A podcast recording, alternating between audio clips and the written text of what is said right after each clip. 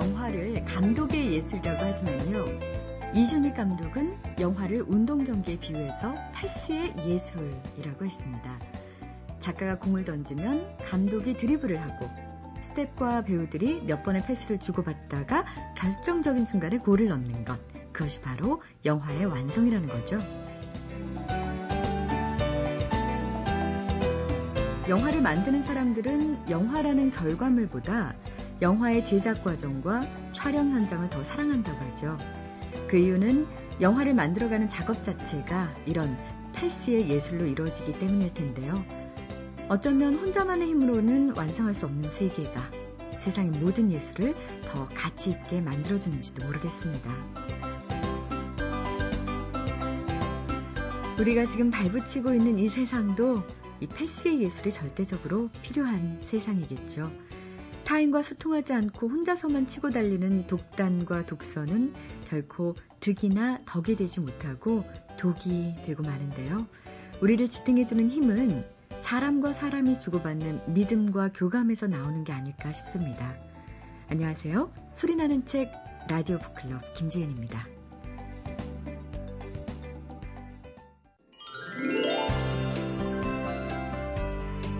서점에 갔더니요, 연인들을 위한 연애 소설과 연애 시집이 진열되어 있는 커플책 코너가 따로 마련되어 있더라고요.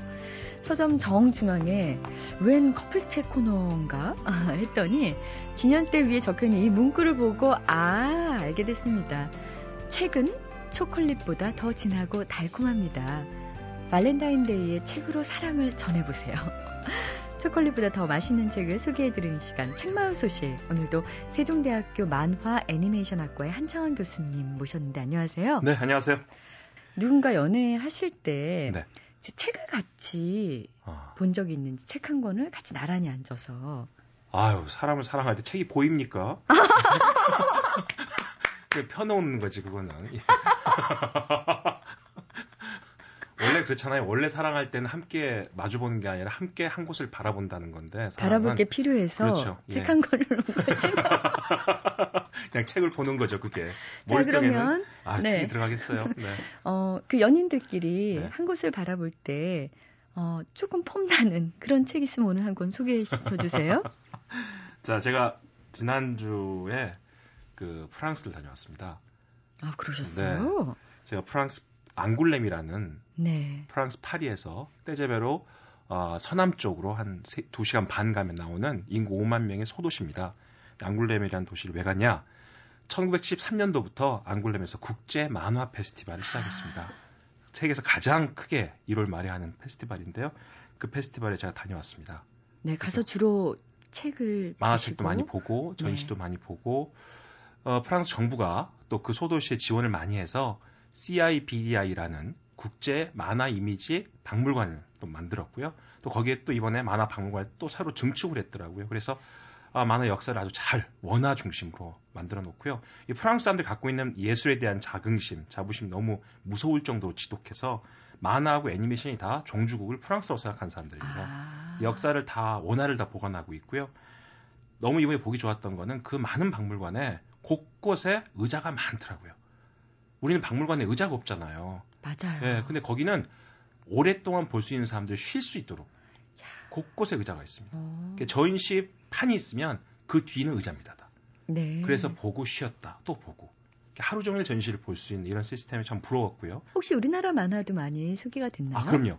일단 망가라는 이름으로 일본 만화가 너무 많이 소개돼 있어서요. 음. 그 틈을 비집고 아시아 만화의 또 다른 대안으로 우리 만화가 우리는 만화로 소개되고 있습니다. 만화. 아, 네, 만화로 예. 소개되고 있어서 더 많은 작가들, 이번 또 함께 작가들 많이 갔습니다. 또 그래서 프랑스의 좋은 출판사들이 많이 계약이 된 것 같고요. 또 프랑스 사람들이 한국 만화를 묘하게 도 좋아합니다. 왜 그러냐면 이게 감정이 기복이 크대요, 일본보다. 그래서 정서적 측면이 아, 제가 이번에 프랑스 가 보니까 네. 프랑스는 아시아의 중국 같아요, 진짜. 왜요? 만만디 정신이 있습니다, 프랑스. 그래서 우리 만화 좀 먹히지 않을까 하는 생각이 들고요. 네. 아, 제가 그때 오늘 소개해드릴 만화는 설국 열차라는 프랑스 만화입니다. 프랑스. 만화인데 설국 열차요? 네, 우리나라 번역이 돼 있는데요. 네. 이번에 갔더니 한국 만화를 위해서 거기 담당자와 페스티벌 또 디렉터와 이렇게 대화를 하다 보니까 봉준호 감독 이름이 자꾸 나와요. 아. 그래서 저 사람 봉준호 감독 어떻게 할까? 그랬더니 바로 어, 괴물 마더 다음에 봉준호 감독이 준비하고 있는 작품이 바로 이 설국열차 만화를 원작으로 한 영화고요. 우리나라 뭐 양대 산맥 그러면 봉준호, 박찬욱 그러는데 바로 이 설국열차는 박찬욱 감독이 제작을 맡고 있습니다. 네. 봉준호 감독이 감독을 맡은 작품 설국열차 얘기를 많이 하더라고요. 이 두 사람이 매료됐으니 그렇죠. 이 원작 자체가 굉장히 훌륭한 작품일 것 아주. 독특한 설정입니다. 네. 아, 미래 어느 날입니다. 7월의 어느 오후에 예고 없이 재앙이 시작돼서요. 지구가 영하 90도로 떨어집니다. 지구가 꽁꽁 얼어붙어 버립니다. 네. 근데 그게 왜 왔느냐? 동서양 측이 그러니까 이데올로기를 담당하는 동서양 측이 기후 무기를 개발했다고 발표한 직후입니다. 아. 그러니까 미사일을 쏘았는데 그 미사일이 얼려버리는 거죠. 새로운 기후를 만드는 무기인데 그게 핵, 핵전쟁처럼 마치 만화는 이제 비우고 과장이고니까 핵무기가 터지듯이 기후 무기가 터져서 전 지구가 영하 90도가 돼버린 겁니다. 아, 근데 발상이 참 독특하네요. 근데 그때 어, 살을 내는 듯한 바람이 불기 시작하니까 초호화 유람 열차 하나가 역을 출발합니다. 네. 바로 그 열차 안에 타야지만 영하의 온도를 버틸 수가 있는 거죠. 세상에. 그래서 재앙을 피하는 유일한 방법으로 신분이 높은 사람들, 정치꾼들, 군인들, 선택된 자들만이 탄 열차였습니다. 그런데 이 열차를 타야지만 살아남기 때문에 일반 사람을 달려들어서 열차를 올라탄 거죠. 네. 그러다 보니까 2등 칸, 화물 칸 연결할 때마다 그 사람들이 뒤에 올려 타기 시작합니다. 자, 그렇다면 이 열차는 90도, 영하 90도에 살아남기 위해서 계속 달립니다. 달려야지만 살아남습니다. 멈추면 안 됩니다. 얼어버리니까. 그렇습니다. 어머나. 계속 달린 열차 안에 앞에 칸은 귀족들과 정치인들과 돈 많은 사람이 타고 있으니까 그 사람들을 먹이기 위해서 그 열차 안에는 식당도 있을 것이고 주방도 있을 것이고 그 뒤에는 농장도 있습니다. 그러니까 전 세계를 기차라는 어떤 축소판 세계로 네. 작게 만들어 놓은 거네요. 이렇게 짧게 설명했는데 금방 이해하시네. 아 놀랍습니다. 네 그런 거지요. 전 세계를 한 군데 몰아놓은 겁니다. 그리고 목장과 농장 칸 제일 뒷칸이 또 빈민들 모여 사는 일반 사람들의 네. 칸이 있고요. 네. 그 기차 안에서 우리가 사는 삶이 그대로 녹아내는 겁니다. 음. 그러면 제일 뒷칸에 있는 일반 사람들 전염병이 돌고 거기 있으면 살 수가 없습니다. 그래서 탈출을 합니다. 어디로? 앞칸으로 탈출합니다. 그래야겠죠. 네, 앞칸으로 계속 탈출해 오고 또 그걸 막는 사람들이 있고. 음. 근데 이 열차는 절대 멈추면 안 되는데 알고 보니까 이 서국 열차가 또 한 대가 더 있답니다. 어머나. 그래서 언제 두 대가 부닥칠 줄 모른다는 거죠. 계속 달려갑니다. 아. 바다까지 꽁꽁 얼었기 때문에 바다도 그냥 달립니다. 그냥 계속. 네, 달리는 겁니다. 어떡하면. 이런 설정이 이 만화인데 예. 이걸 가지고 영화를 만든다는 건참 같습니다. 그러면 궁금한 게요. 네. 이게 이제 영화가 되면 네네. 전 세계에 이게 지금 두 대밖에 없잖아요. 설국 열차가. 그렇죠. 예. 그러면은 전 세계 모든 사람들 중에 그 정말 다국적 그렇죠. 그렇죠? 그런 사람들이 다 출연할 거 아니에요. 다국적 배우들이. 봉준호 감독이 어떻게 설정할지 모르죠. 아. 이걸 우리나라 사람들만 태울지 네. 전 세계 사람 다 저한테 태울지. 연락이 왔는데요. 네. 한국 배우는 송강호 씨가 캐스팅이 아, 됐대요. 네. 적절합니다. 자, 오늘 네. 소개해 주신 책, 아, 굉장히 재밌을 것 같은데요. 설국 열차. 네. 이게 근데 지금 몇 권짜리로 삼 나왔나요? 권짜리입니다. 아, 세 권짜리로요. 예. 예, 지금 첫 번째 권을 가지고 나오셨는데 지금 심상치가 않- 않습니다. 표지부터가 현실문화연구에서 나온 설국 열차 1권은 탈주자인데요. 아, 정말 기대가 됩니다. 제가 오늘 가서 잘 읽겠습니다. 네. 다음 주에 다시 뵐게요. 감사합니다. 조용히 책 한 권을 읽고 싶은데 집에서 읽자니 좀 집중이 안 되고요. 도서관에 가자니 좀 분위기가 엄숙할 것 같고 커피 전문점을 갈까? 아 너무 시끄러울 것 같고요. 이럴 때 동네에 아늑한 북카페가 있으면 참 좋을 것 같아요. 서울 도남동 아파트촌에 위치한 햇살 가득한 집은 동네의 그런 사랑방 구실을 톡톡히 하고 있는 북카페인데요. 인근에 있는 성신여대 학생들도 공강 시간에 자주 찾는다고 합니다. 바로 그 햇살 가득한 집의 백혜경 대표가 오늘 나를 사로잡은 책의 주인공이세요. 어, 다음 달이면 햇살 가득한 집이 문을 연 지 꼭 2년째가 되는데요. 백혜경 씨의 운영 철학, 손님들의 취향에 맞는 대중적인 책들보다는 기본기가 튼튼한 인문학 서적을 위주로 채워가고 이익은 최소화하되 지역민을 위한 따뜻한 독서 공간을 만들자 이런 뚜렷한 주관을 갖고 있는 카페지기 백혜경 씨가 추천한 책 궁금하시죠? 어느 무명 철학자의 유쾌한 행복론 전시린 선생님이 쓰셨는데요. 이제 제가 여기 오면 많은 분들한테 가장 1순위로 권하는 책이에요.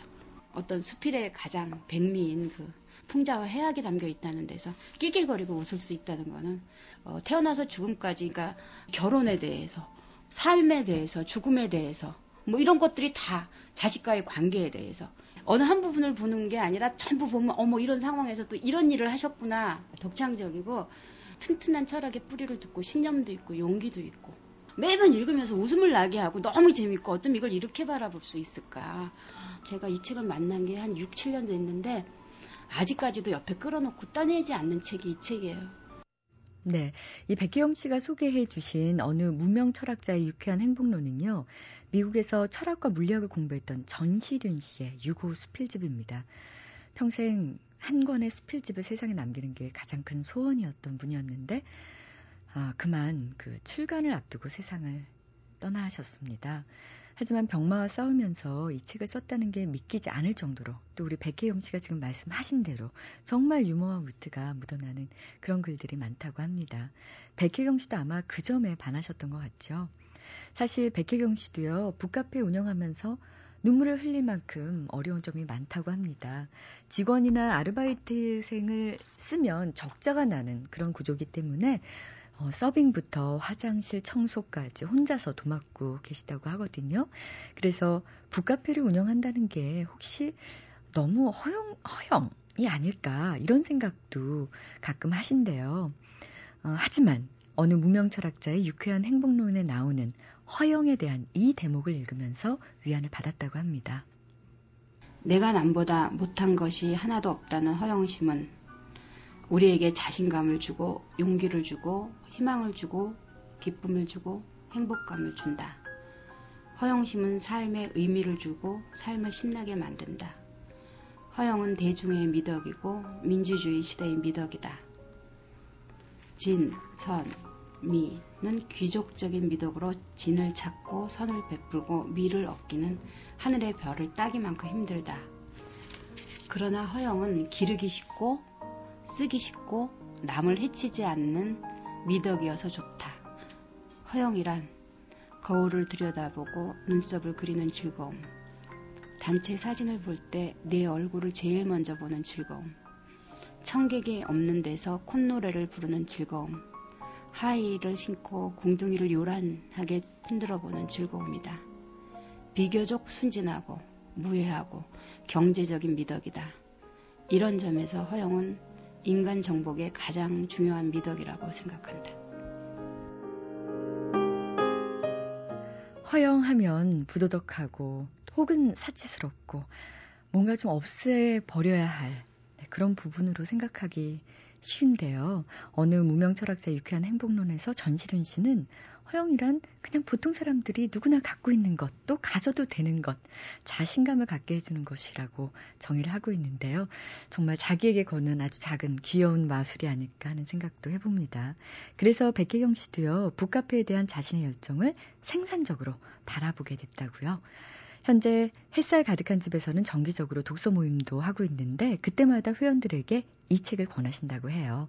라디오 북클럽 가족 여러분께도 이 책을 다시 한번 강력 추천하셨습니다. 읽을 때마다 바뀌는 건 그래 인생이 이런 거지 뭘 그렇게 나는 혼자 내가 고등한 척 했을까 삶의 모든 것에서부터 자유로워졌어요. 그래서 이 책을 잘 봐요. 우리 이러잖아요. 너무 이제 그 꿀꿀한데 너무나 괜찮은 책이라고 다 추천받았는데 정말 설교자라면 그것도 그게 들어가겠어요? 근데 이 글의 장점은 너무너무 그때마다 유쾌하고 누가 생각지도 않았던 얘기들을 어머 어디서 이런 생각을 했을까 이런 것들이 너무 곳곳에 많이 숨어 있다는 거죠.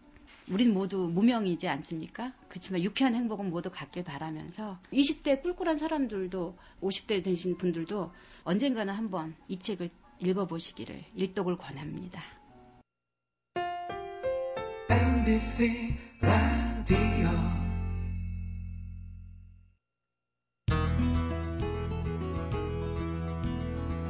알코올과 예술가라는 책을 보니까요. 예술가들이 위대한 창작을 위해서 술에 정말 많은 빚을 지고 있다 이런 내용이 나오더라고요.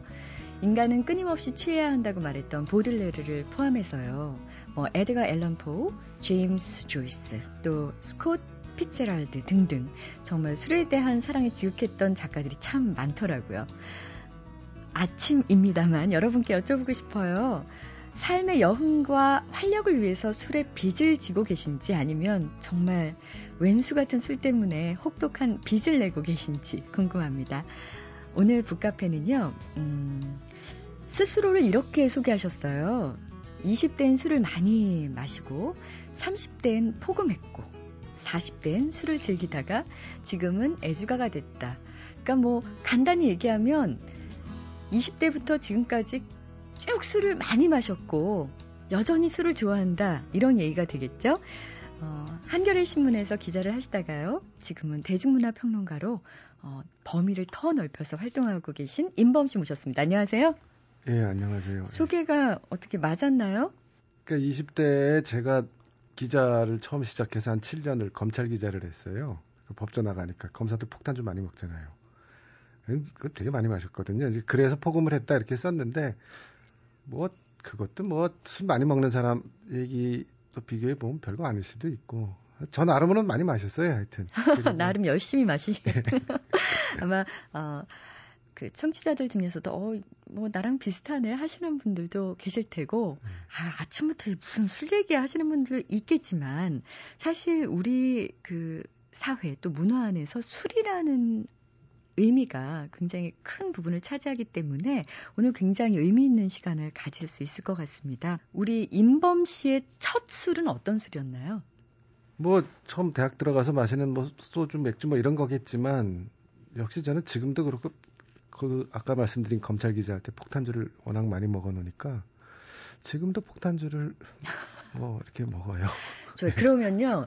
이 폭탄주는 원래 맨 마지막 쪽에 제가 질문을 드리려고 그랬는데 검찰 기자 시절 폭탄주를 많이 드셨다고 하는데 뭐 사회생활하면서 사실 폭탄주 한 잔 안 마셔본 사람이 어디 있겠어요. 네. 폭탄주는 근데 어디서 시작이 된 걸까요? 이거 책 쓴다고 좀 이것저것 뒤져봤던 건데 그 미국에는 그 boilermaker라고 이제 우리하고 똑같 비슷하게 만들죠. 맥주에다가 양주를 잔에 양주 잔에 따로 따라서 빠뜨리기도 하고 아니면은 양주 잔을 비우 마시고 맥주로 chaser라 그러죠. 이제 뒤에 따라 마시는 그렇게 마시기도 하는 그걸 이제 boilermaker라고 그러더라고요.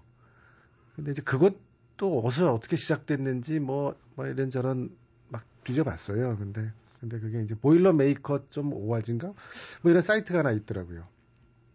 야 이건 뭐냐 이거 이거 다시 받고 들어가 보니까는 정말 이제 보일러 만드는 사람들, 예, 보일러 제조하는 사람들, 그러니까 스팀 엔진이죠. 스팀 네. 엔진을 만드는 사람들이 이제 그 boilermaker라 그러는데 그 사람들 노조 사이트더라고요. 에이씨 그랬는데 거기에 보니까 이 사람들이 써놓은 글이 있어요. 왜 그 술을 boilermaker라 그러냐. 그런데 그 사람들이 거기서 이제 자기네도 왜 그랬는지 여러 번 찾아봤는데 모르겠다. 그게 결론이에요? 네. 그래서 추, 추측해 놓은 건 있어요. 뭐 네. 스팀 엔진을 자동차의 증기... 스팀 엔진을 이제 그렇죠. 네. 지금 같은 이제 그걸 얹어서 자동차를 달리는 걸 주행에 성공하는 한 사람이 막 기분 좋아서 시동 끄는 걸 모르고 내려와서 폭탄주를 막 마셨는데 그 차가 폭발해서 불이 났다 뭐 아. 그래서 이제 어쨌든 다 조심해야 된다 이 술이 든 다뭐 그래서 boilermaker가 됐다는 설도 있지 않나 뭐 이런 거를 거기 소개해 놨더라고요. 기원도 기원이지만은요 특히 우리나라의 이 폭탄주 문화가 이렇게 급속도로 발전한 데는 회식 문화와 좀 연관이 있지 않을까 싶은데 어떠세요? 그렇죠. 저도 그렇게 생각을 해요. 한 80년대 제가 이제 검찰 기자를 할 때 군에서 좀 마셨다 그러고 이게 83, 4년쯤에 검찰로 퍼져서 80년대 후반에 이제 언론에도 마시기 시작하고 그 다음에 막 일반 사회에서 다 마셨던 걸로 그렇게 알고 있는데 그 왜 이제 우리나라는 옛날부터 회식 많이 하잖아요. 그리고 회식하면은 상관이 이제 일방적으로 얘기하고 그러면 또 이제 상관한테도 한 잔씩 받아 먹고 또 주고 아닌 게 아니라 검찰에서 이거를 처음 제가 아 오늘도 어디 검찰 간 옛날에 검찰 간부였던 변호사 한 분을 만나고 왔는데 그분이 그런 얘기 하시더라고요. 83년에 이제 지방 검찰청에 있으면서 군인들하고 술을 마시다가 폭탄주를 이제 안 거예요. 그래서 서울에서 이제 검찰 간부들 회식을 하는데 이 사람이 그걸 소개를 했대요. 그게 83년이었다 그러더라고요. 아, 이런 걸 마시더라, 거기 가보니까. 그게 이제 기원이었다 그런데 검찰에서 마시기 시작한 그때 그 사람이 했던 얘기도 그 한 사람만 많이 먹지 않고 그러니까 상사만 많이 먹는 게 아니라 다 같이 나눠 마시고 돌려 마시고 그러니까 이제 이게 상사 입장에서는 좋죠. 근데 이제 또 밑에 사람들 입장에서는 또 똑같이 마셔야 되니까 술 많이 먹게 되잖아요. 근데 책에는 그렇게 썼지만 제 느낌에는 그냥 폭탄주 돌리는 게 좀 편할 때가 많아요. 저도 신문사에 있어서 회식 많이 해봤는데 왜냐하면 폭탄주 돌리면 사람들이 이렇게 말 많이 안 하거든요. 말에 지쳤을 때 예? 마시면 좋은 게 폭탄주고 또 다 취하니까 빨리 취하기도 하고. 그렇죠. 특히 이제 상사가 혼자서 막 웅변할 시간이 별로 없죠. 그러게요. 예. 책에 아주 재미있게 표현해 주셨더라고요. 어, 강권은 있지만 상사 혼자 떠드는 강변이 줄어들어서 술 맛은 더 좋다. 예. 술꾼의 품격이라는 굉장히 재미있는 책을 쓰셨습니다. 마법 같은 유혹과 위로, 25가지 술과 영화 이야기라는 부제가 붙었는데요. 정말 오랫동안 영화 전문 기자로 일했던 경험과 30년간 음주계에 깊이 몸담았던 내공이 아주 절묘하게 읽어낸 한 권의 책이라는 생각이 드는데요. 어, 영화와 술을 사랑하는 사람으로서 이 책을 언제 어떻게 구상하게 되셨는지 아, 그 이제 제가 한 4년 4년 조금 넘었는데 신문사 그만두고 영화일 한다고 나왔는데 마침 또 영화판이 되게 좋다가 제가 영화 일 하려고 들어가니까 되게 안 좋아지더라고요. 네. 제작 편수도 한 3분의 1로 줄고 뭐 그래서 거기서 뭐 하는 거 다 엎어지고 근데 또 벌이가 없잖아요. 그러니까 뭐 이거 여기저기 이제 계속 글을 썼는데 그때 이제 한 일간지에 있던 이제 동료 기자가 글을 하나 써라. 격주로 한 번씩 써라. 근데 뭐든 써라. 저랑 친한 사람이었으니까 좀 보다. 근데 그 사이사이에 쓰고 있는 게 이제 심산이라고 시나리오 쓰는 친구 있는데 저하고 동갑이라 저랑 또 알, 알긴 알아요. 근데 그 친구가 이제 영화 속의 와인 이런 걸 쓰고 있대요. 그 사이사이에 들어갈 걸 하나 써라 그러더라고요. 그래서 생각해보니 그러면 영화 빼고 아 와인 빼고 나머지 술을 내가 쓰면 안 될까 그랬더니 괜찮대요. 그래서 이제 그 생각을 한 게 뭐 영화는 그래도 10년 기자 생활 영화 기자 했으니까 영화 뭐 그 정도 많이 봤고 술은 그래도 30년 그렇게 마셨는데 어, 뭐 이런 글은 나도 쓸 자격이 있지 않나 그런 생각이 들더라고요. 그래가지고 그래서 이제 탄생한 게 인범의 시내 알코올 그래가지고 신문에 한 1년 연재하고 거기에 좀 보강하고 이래서 이제 책을 낸 거죠. 네. 음, 영화 기사 쓰시는 게 힘드시던가요? 아니면 영화 속에 나오는 술 얘기를 쓰시는 게 힘드시던가요?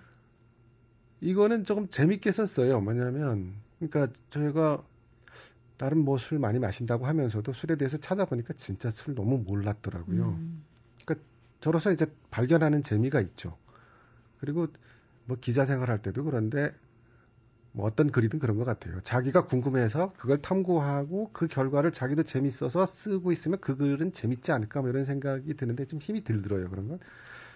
아마 이번 책에 있는 글들은 좀 그랬어요. 네. 저 스스로 좀 재밌어서 뭐 그렇게 썼, 썼죠. 네. 혹시 그러면 아 이게 정말 이런 술이었어? 네. 하고 예. 정말 놀랐던 그런 술이 있으신가요? 저도 이제 워낙 잘 몰라서 위스키 같은 것도 좀 많이 놀랐어요. 사실 아 이렇구나 뭐 위스키가 싱글 몰트 위스키 네. 뭐 우리가 아는 뭐 blended 위스키라는 거는 왜 그 보통 위스키가 그 보리죠. 발아한, 그러니까 이제 발아한 보리, 싹튼 보리, 몰트. 요걸로 이제 담그잖아요. 요걸로 이제 이걸 찌고, 그 다음에 그거를 발효시켜서 나온 술을 이제 뭐 거의 맥주 비슷한 거죠. 요걸 또 증류해서 만든 게 이제 위스키인데, 요전에 폭탄 좀 많이 먹을 때 먹던 술들이 다 blended 위스키라고 그 몰트 위스키에다가 그다음에 이제 호, 뭐 호밀, 귀리, 뭐 옥수수 이런 걸로 마, 이런 걸 또 찌고 뭐 똑같은 과정을 거쳐서 거기서 이제 증류해서 만들어낸 위스키를 섞어요. grain 위스키라 그러는데 이건 좀 싸요. 싸고 이제 좀 그렇게 뭐 품질이 썩 좋은 건 아니지만 하여튼 grain 위스키를 몰트 위스키에 섞은 거를 blended 위스키라 그러는데 그걸로 이제 다 폭탄주를 마시거든요. 뭐 어떤 어떤 상표들 좀 말하기가 그래서 좀 그런데 네. 그런데 저도 그래서 싱글 몰트 위스키는 되게 고급이고 이 blended 위스키는 좀 후진 거구나 이렇게 알았는데 이번에 보다 보니까 그건 아니더라고요. 그 전부터 만들었는데 스코틀랜드 정부가 이제 공식으로 허가한 게 1823년인가 뭐 그래요. 거기서 이제 그래서 이제 그때 처음 공식 인정된 이제 위스키가 나오는데 전부 싱글 몰트 위스키였죠. 처음에 나오는 것들은. 근데 이 싱글 몰트 위스키는 맛이 거칠고 이렇게 이제 깔깔하니까 그때만 해도 영국의 상류층들은 이제 브랜디, 포도주 증류한 거, 브랜디를 마시고 있었거든요. 그러니까 이거 안 먹은 거예요. 그러니까는 이거를 이제 그 잡화상 큰 이제 마트 우리 지금 치면 이제 마트급 정도 되는 그런 잡화상이겠죠. 그런데 이제 각종 술들이 다 와 있을 테니까 거기 잡화상 주인이 이 몰트 위스키는 안 팔리니까 grain 위스키 있는 거랑 이렇게 지 마음대로 섞어봐서 이렇게 맛보다가 아 요 비율이면 되게 좋은 맛이 나온다. 지 이름을 딱 붙여가지고 팔 파니까 그건 먹을만 하더라 그래서 막 팔린 거예요. 그래서 이제 뭐 우리나라에서 많이 마시던 술들을 쭉쭉 다 마시기 시작해서 이제 영국 왕실에도 들어가고 뭐 이거 거꾸로 유럽에도 수출하고 뭐 이렇게 되는 거죠. 그러니까 blended 위스키가 사실은 위스키를 세계 스코틀 스카치 위스키를 세계에 알린 공신이라는 거 그런 것도 요번에 알았고. 네. 뭐 근데 하여튼 조금 더 말씀을 드리면 제일 놀란 술은 압상트라는 술이었어요. 네, 압상트 하면 예술가들이 즐겨서 마셨던 술 플러스 환각 증세를 불러일으키는 술로 저는 알고 있거든요. 그렇죠. 그래서 절대 마시면 안 된다. 예. 그렇게 얘기를 들었어요. 위험한 술로.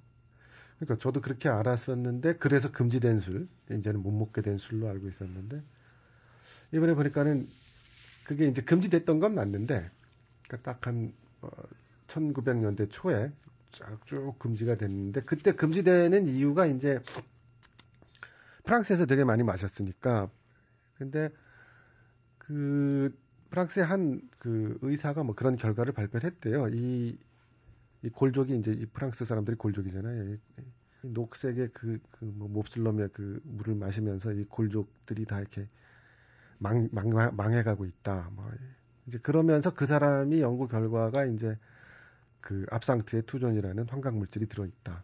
뭐 이런 발, 결과를 발표를 했는데 마침 그 직후에 오스트리아인가 어디서 한 사람이 술 마시고 자기 가족들을 다 죽이고 자기도 자살한 사건이 있었나 봐요. 근데 되게 시끄러웠던 사건인 모양인데 이제 압상트를 먹었고 그랬다.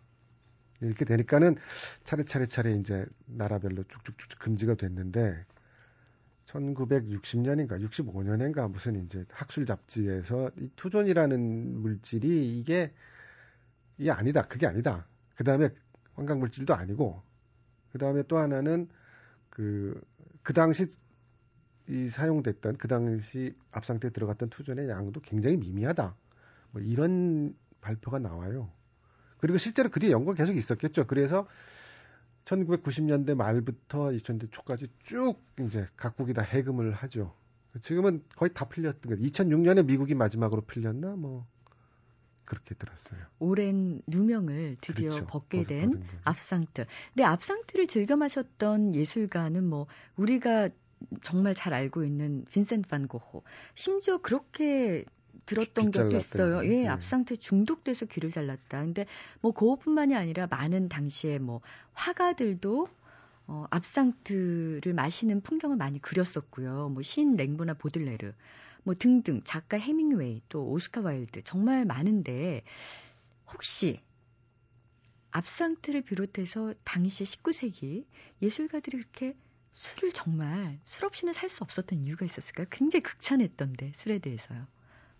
아까 잠깐 말, 말씀드렸던 알코올과 예술가인가? 저도 이제 그 책에서 본 부분에 그 사람이 이- 그 저자가 쓴 취지가 이제 그런 거더라고요. 그러니까, 그러니까 이 세류에 시류에 영합하지 않고 계속 이제 예술가 우리는 좀 별다른 사람들이다. 우리는 그래도 뭐 순수함이랄까 뭐 이런 걸 지킨다라는 어떤 표, 표 표지판 표식이 되는 행위로서 그들은 술을 마셨다. 뭐 이제 이렇게 썼는데 사실 이제 그 시대가 예술가들한테는 좀 되게 뭐라 그러죠? 옛날에는 그 중세 시대는 그 되게 돈 많은 어떤 부자가 갑부가 이제 이제 후원을 하잖아요. 후원을 하고 뭐 그래서 이제 예술가들이 그 대신 뭐 그게 또 그만큼 뭐 돈 많은 갑부에 의존하고 뭐 여러 가지가 있었는지 없었는지 모르지만 그 자리를 이제 부르조아 근대의 부르조아즈가 대체한 뒤에는 사실 이제 상업 논리에 휘말리는 것도 있을 뿐더러 참 또 얼마나 천박해 보였겠어요 그 부르주아지들이 또 그 다음에 또 그렇게 바뀐 또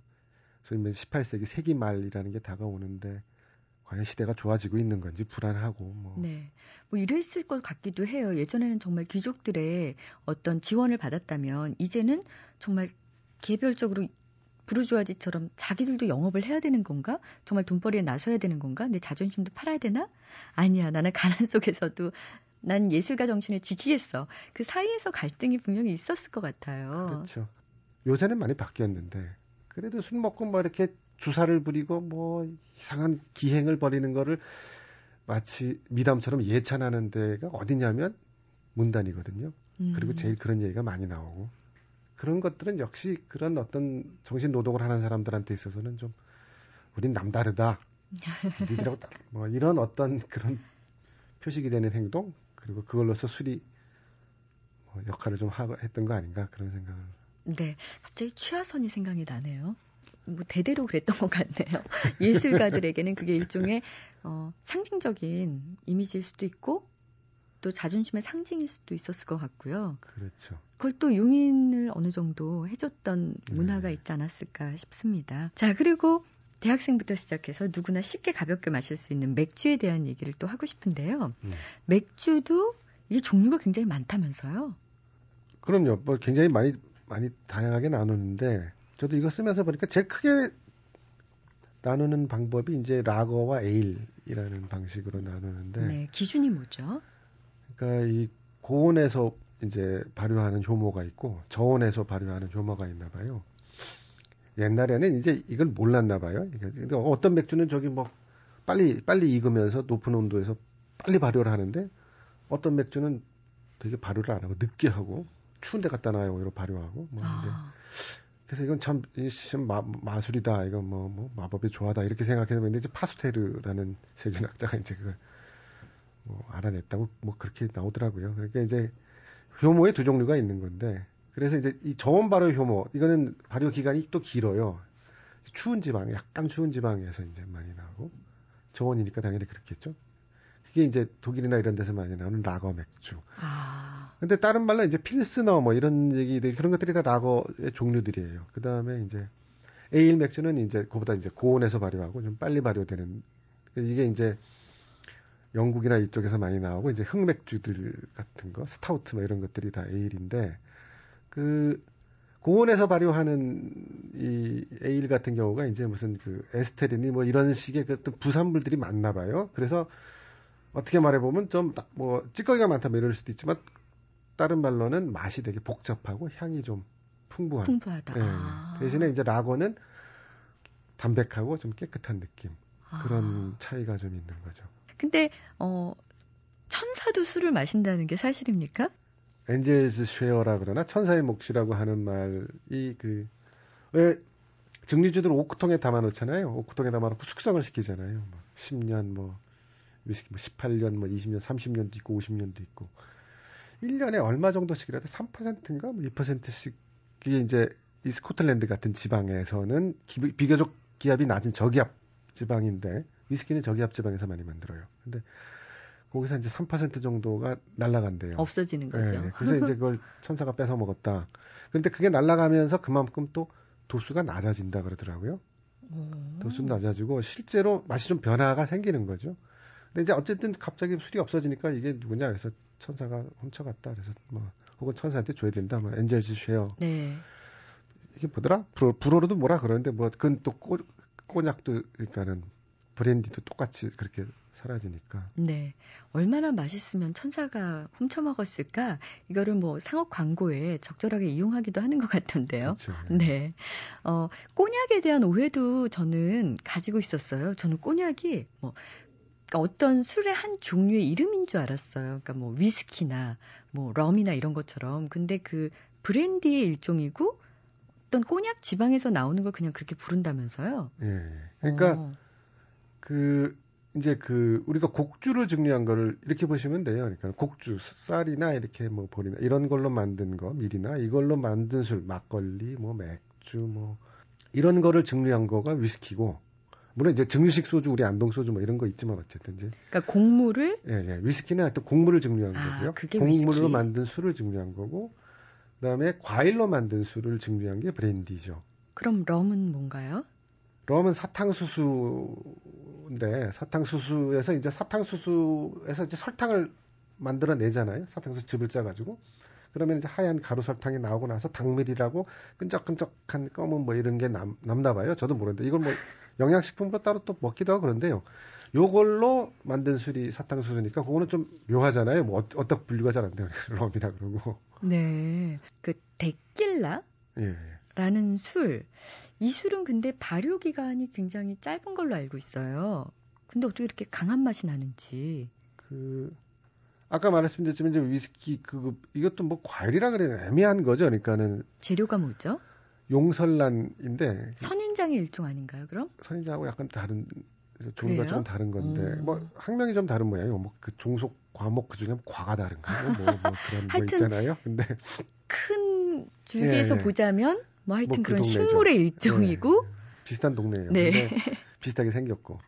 근데 그 이제 아가베라고 그러는데 그 용설란을 이제 그 이렇게 보면은 선인장도 그렇고 이제 이파리 있고 뿌리가 있잖아요. 근데 이 아가베는 뿌리가 되게 커요. 잎은 다 쳐내고 그러면은 파인애플 비슷하게 이제 몸통이 남잖아요. 이걸 피, 피, 피나라, 피냐 뭐 이렇게 말하는데 그거를 쪄서 그걸로 술을 담가요. 그러면 이제 풀케라는 술이 나와요. 우리 마, 우리로 치면 막걸리 같이 아. 끈적한 거. 네. 근데 그거를 옛날에는 그걸 마셨대요. 풀케라고 이제 그 멕시코 사람들 중앙 중앙 멕시코에 이제 그 아스텍 공원 그쪽에서 이제 나오는 야가베들로 그걸 다 만드는데 그러다가 이제 거기에 증류 기술이 전파되니까 이제 그걸 증류해서 나온 게 데킬라죠.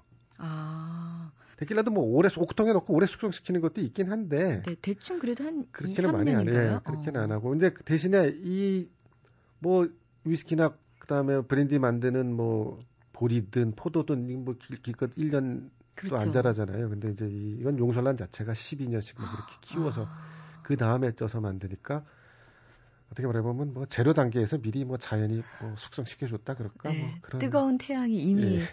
10년 이상 숙성시켜준 그런 술이군요. 어, 데킬라. 그 혹시 개인적으로요, 이렇게 여러 가지 술의 종류에 대해서 잘 이렇게 말씀을 재미있게 잘해주셨는데, 혹시, 아, 이 술은 정말 맛있다. 나 참 좋아한다. 기분이 참 좋아진다. 이런 술 있으세요? 아이 뭐 술들 다 맛있죠. 술들 다 맛있는데 아, 진정한 애주가십니다. 에스프레소를 맥주에다 타서 드시는 드시면은 네? 에스프레소 커피 에스프레소 있잖아요. 진한 그 컵- 커피를 예. 커피를 어디다 탄다고요? 맥주에다가 타서 드시면은 그게 이제 생각보다 되게 맛있어요. 그래요? 예, 예. 그게 이제 그거를 뭐 이태리에서 그렇게 많이 먹나 봐요. 이탈리아에서. 어. 에스프레소 con con이 이제 영어로 치면 with 뭐 이런 거잖아요. 에스프레소 con birra. 음. 예, birra가 맥주니까 에스프레소 con birra 뭐 이러던데 그 다만 이제 에스프레소를 식혀서 부어야 돼요. 뜨거울 때 부으면 거품 확 올라와가지고 그냥 뭐 거품 천지가 되고 남는 것도 없어요. 네. 아, 근데 그건 맛있어요. 굉장히 그래요? 잘 만든 흑맥주를 먹는 맛이에요. 그래요? 요새 뭐 카페도 많고 에스프레소 많이 나오니까 네. 한번 드셔보시면 그게 묘한 맛이 알코올은 이 뭐라 그러죠? 풀어주잖아요. 대신에 커피 카페인은 좀 각성시킨단 말이에요. 이완시키는 알코올과 약간 각성시키는 카페인이 어울려서 묘하게 이렇게 취하는 건지 깨는 건지 좀 지금 표정을 여러분께 정말 보여드리고 싶습니다. 진정한 애주가의 얼굴인데요. 책의 제목이 술꾼의 품격인데요. 궁금한 게 있습니다. 술꾼에게 품격을 만들어주는 덕목은 뭐라고 생각하세요? 아, 그뭐 일단 술 먹고 주사 부리면 안 되겠죠. 뭐 그거 당연히 그걸 텐데 그런 것 같아요. 그러니까는 말 많이 하지 말고 자기가 많이 음. 떠들기보다 많이 듣고 그다음에 옛날 얘기하지 말고 나이 들수록 특히 그다음에 또 하나는 정치 얘기하지 말고 네. 뭐 뭐 요 정도만 해도 유쾌한 술자리가 계속 좀 가는데 도움이 되지 않을까 뭐 그런 그게 이제 한마디로 하면 남을 배려하는 거네요. 상대를 그렇죠. 네, 같이 그렇죠. 마시는 상대를 네. 배려하는 것. 어, 술꾼의 품격이라는 책, 술 나도 애주가인데 참 술에 대해서 몰랐다. 품격을 지키고 싶다 이런 분들께 강추해 드립니다. 오늘 임범 씨 좋은 시간 감사합니다. 예 감사합니다. 오세영 시인의 2월이라는 시는 이렇게 시작합니다. 벌써 라는 말이 2월처럼 잘 어울리는 달은 아마 없을 것이다. 새해 맞이가 엊그제 같은데 벌써 2월. 지나치지 말고 오늘은 뜰의 매화 가지를 살펴보아라. 어, 정말 벌써라는 말이 참 잘 어울리는 달 2월입니다. 다시 추워지긴 했지만 요 며칠 포근했던 날씨를 틈타서 서귀포에는 매화가 피었다고 하네요. 벌써 2월도 거의 절반 흘러가고 있습니다. 오세영 씨는요, 현상이 결코 본질일 수 없음을 보여주는 달이 또 2월이라고 노래했는데 시시각각 변하는 다양한 현상 속에서도요, 본질을 놓치지 않는 속 깊은 시선이 필요한 시기가 아닌가 싶습니다. 지금까지 소리나는 책 라디오 북클럽 저는 아나운서 김지은이었습니다.